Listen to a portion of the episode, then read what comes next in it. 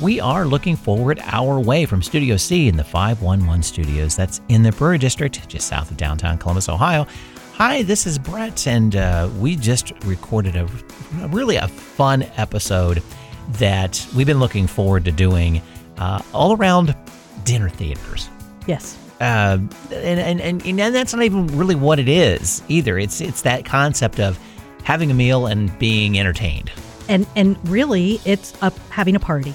Right, That's, right. That's um, our guest, Mark Seven, who is the director, founder, CEO of Get Away with Murder Mystery Party. Um, up in northern Ohio, and we're hoping that they're going to be able to move down here in central Ohio. Mark is a great guy, friend of, a, of one of our other podcast guests. So, shout out to Darlene for hooking us up with him. He talked about how much fun it is to get together with a group of people, have a meal, and interact with the actors um, for a murder mystery. Yeah, at least for us in Central Ohio, that, that type of um, atmosphere doesn't exist per se. And, and and if you're listening to us in another city that does, uh, I would highly encourage go tonight.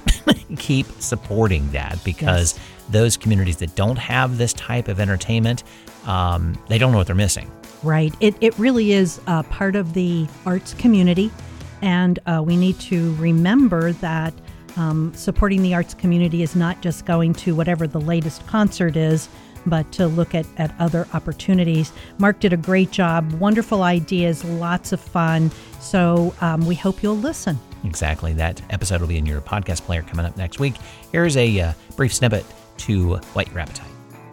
you can rely on the critics' reviews, but the big thing you need is the audience reaction and their word of mouth. And so you have to have a wow moment in your show that makes them say, "Oh wow, wasn't that cool when?" or "Did you notice when?"